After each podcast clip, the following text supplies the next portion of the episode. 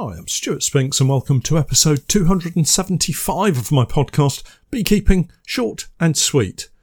This last week has been one of trying to regain control of the honey room once more. The weather remains warm, the ivy is in flower, and there's a bit of a rush to get settled ready for the quieter time of year. And that's just me. Hopefully, you're all in better control of your apiaries than I, and you're putting your feet up early.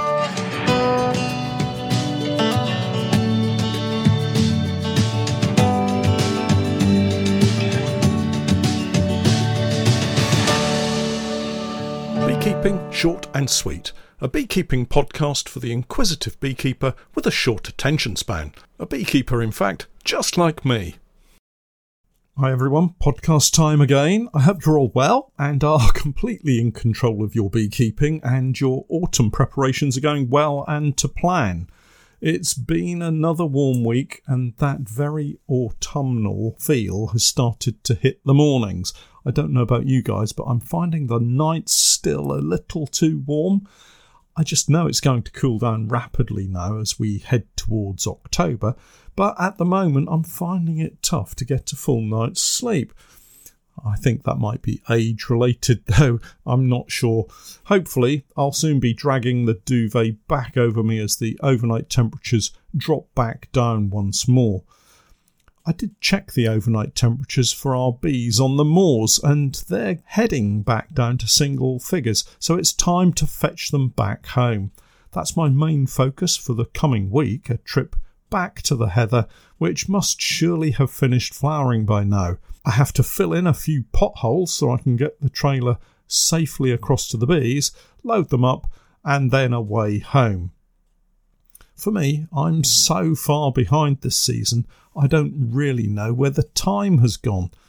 My week this week has been one of cleaning up and moving equipment around, not a great deal of beekeeping despite the need to sort a couple of colonies, and it's one of those challenges of having a smaller space to work in and having to split our storage facility to the workshop in an attempt to have enough space here in Norwich to get things done. The main task of the week was to get a grip of the honey room and start washing up some of the equipment that we're not going to use anymore this season, and also some of that equipment that we use on a regular basis that needs regular cleaning.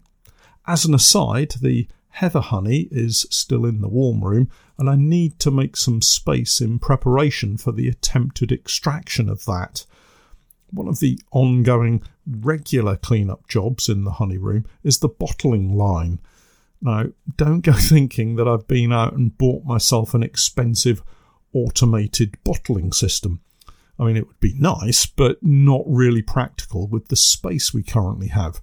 No, what I mean is the creamer cum settling tank, the 100 kilo tank with the stirrer in it, the pipework from there to the bottling machine, and the bottling machine, the stainless steel bench, and the sundry other bits, such as the strainer and conical mesh strainer, that we sometimes use if we're sorting out some spring honey, for instance, that hasn't been strained prior to going into the buckets.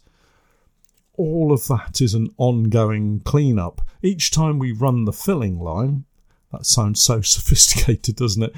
Uh, each, t- each time we get the honey into the jars, I wash out the tank, hoses, and filling machine. It's not difficult, it's just time consuming. You have to make sure to use lukewarm water, not hot. Melting wax particles in the settling tank hose or filling machine is just going to make it more difficult to clean next time. And it's the same process for all of our honey room equipment, really. I like to hose out the settling tank with cold water giving a quick rub down with a sponge cleaner, all of that with the settling tank tap open. Then, having closed the tap, a couple of inches of water in the bottom with some washing up detergent, and I wash the inside of the tank thoroughly to get rid of any residual honey that may be lurking around.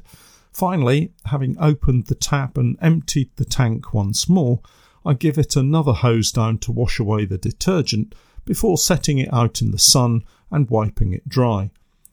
The filling hose is a little more tricky, but I found a company that sells bottle brushes with very long metal handles about a metre long, and this helps scrub out the inside of the pipe and get rid of any honey, and again it gets the rinse, wash, rinse routine before being hung up to dry.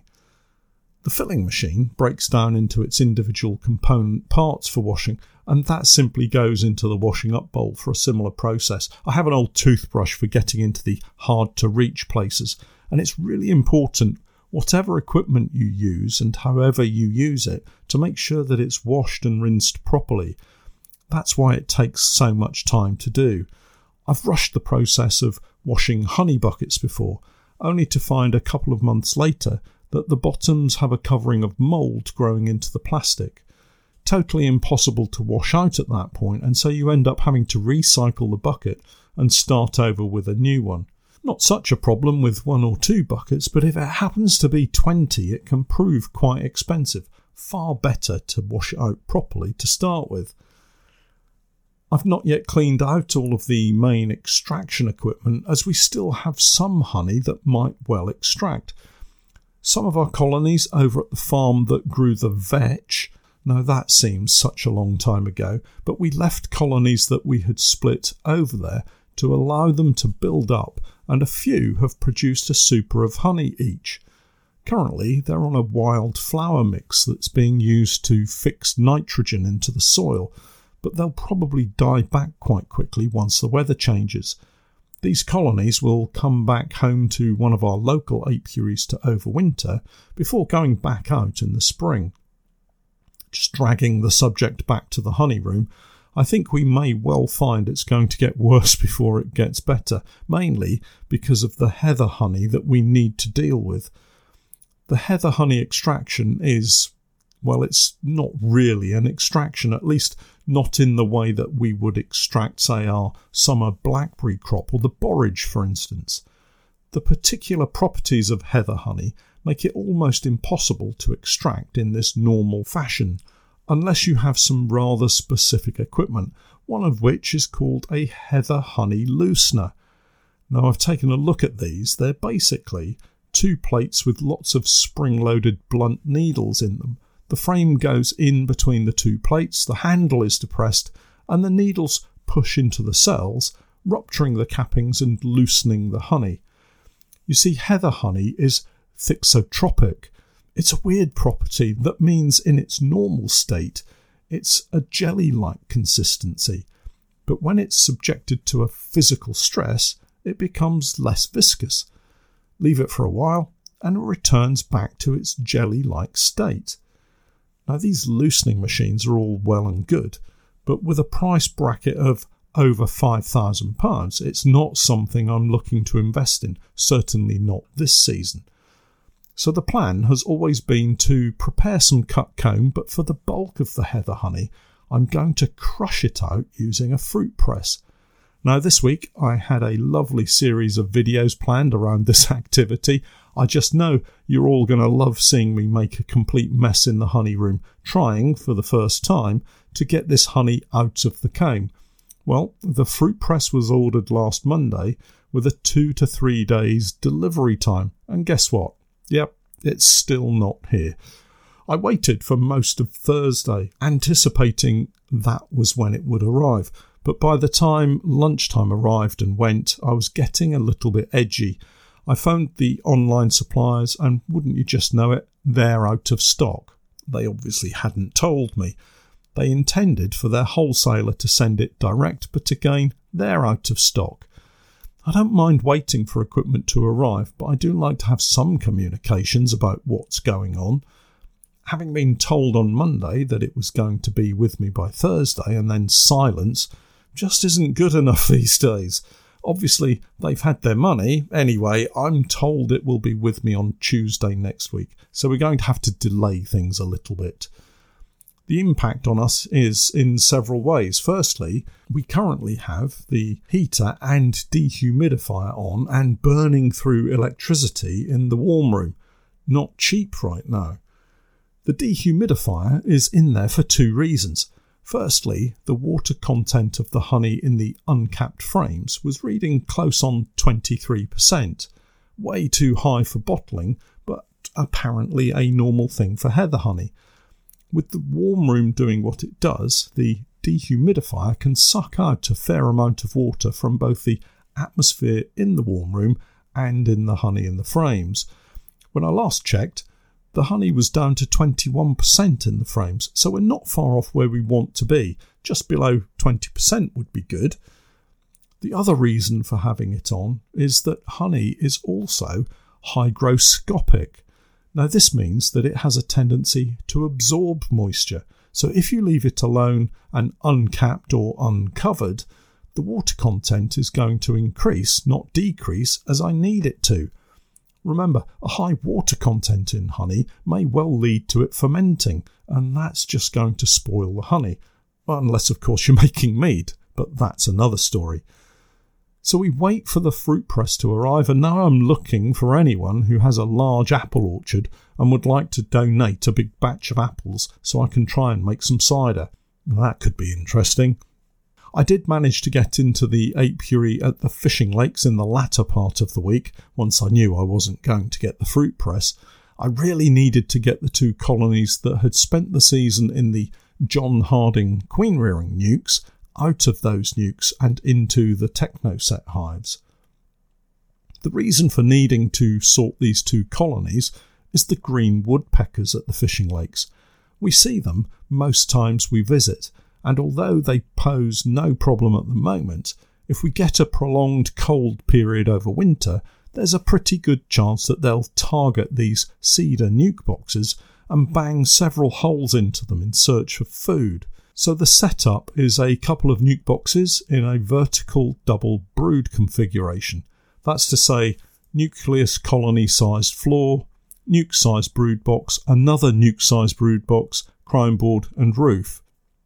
This setup is also likely to struggle with any high winds over the winter months, especially when the trees lose their leaves and the winds blow hard.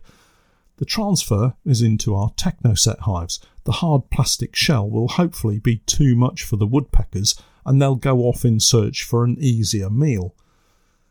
Transferring colonies from nukes into full size hives is a very straightforward job having a double nuke brood setup just means we have plenty of drawn frames with food and brood to use, rather than a 5 or 6 frame nuke with only frames of foundation available to add. The one difference here for me is to ensure that all of the brood is placed in the central area of the brood box of these full size hives that I'm transferring them into. I don't want brood being isolated at one side of the box at this time of the year, as a sudden change in temperature generally will force the bees to have to work that much harder. One thing that beginner beekeepers should be mindful of and not get too worried about is the confused cloud of bees that takes to the air when you're swapping out from a nuke to a hive.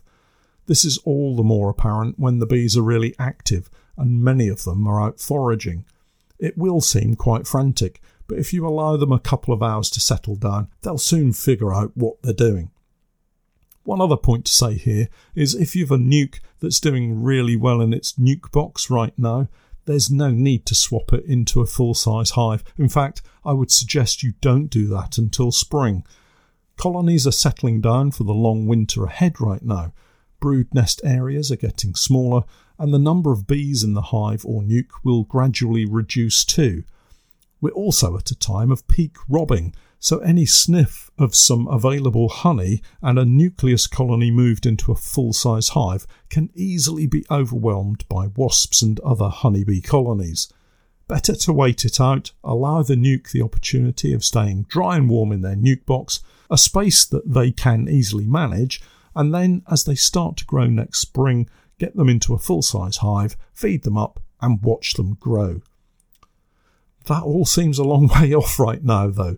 The two colonies I had in the double nuke setup transferred well enough. It was interesting to see a lot of ivy nectar coming in right now, along with the bright yellow pollen. This is also from the ivy. A much needed late supply of food stores for our colonies as they prepare themselves for the coming weeks and foraging opportunities start to run dry. I guess it's an evolutionary thing, but I love the way the ivy becomes available just as the brood nest is shrinking and cells become available for the bees to store the nectar and pollen in for use over the coming weeks and months. Anyone would think the insect and plant worlds have been planning just how to do this for years.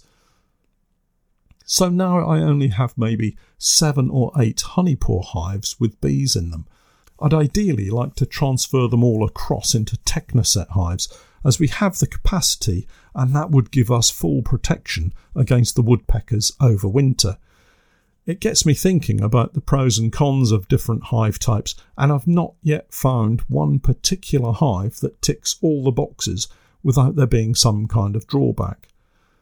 I really like the Langstroth hive. For me, it fits the bill perfectly in terms of the size of the brood box and its ability to house just about all of the largest colonies that we've had over the season.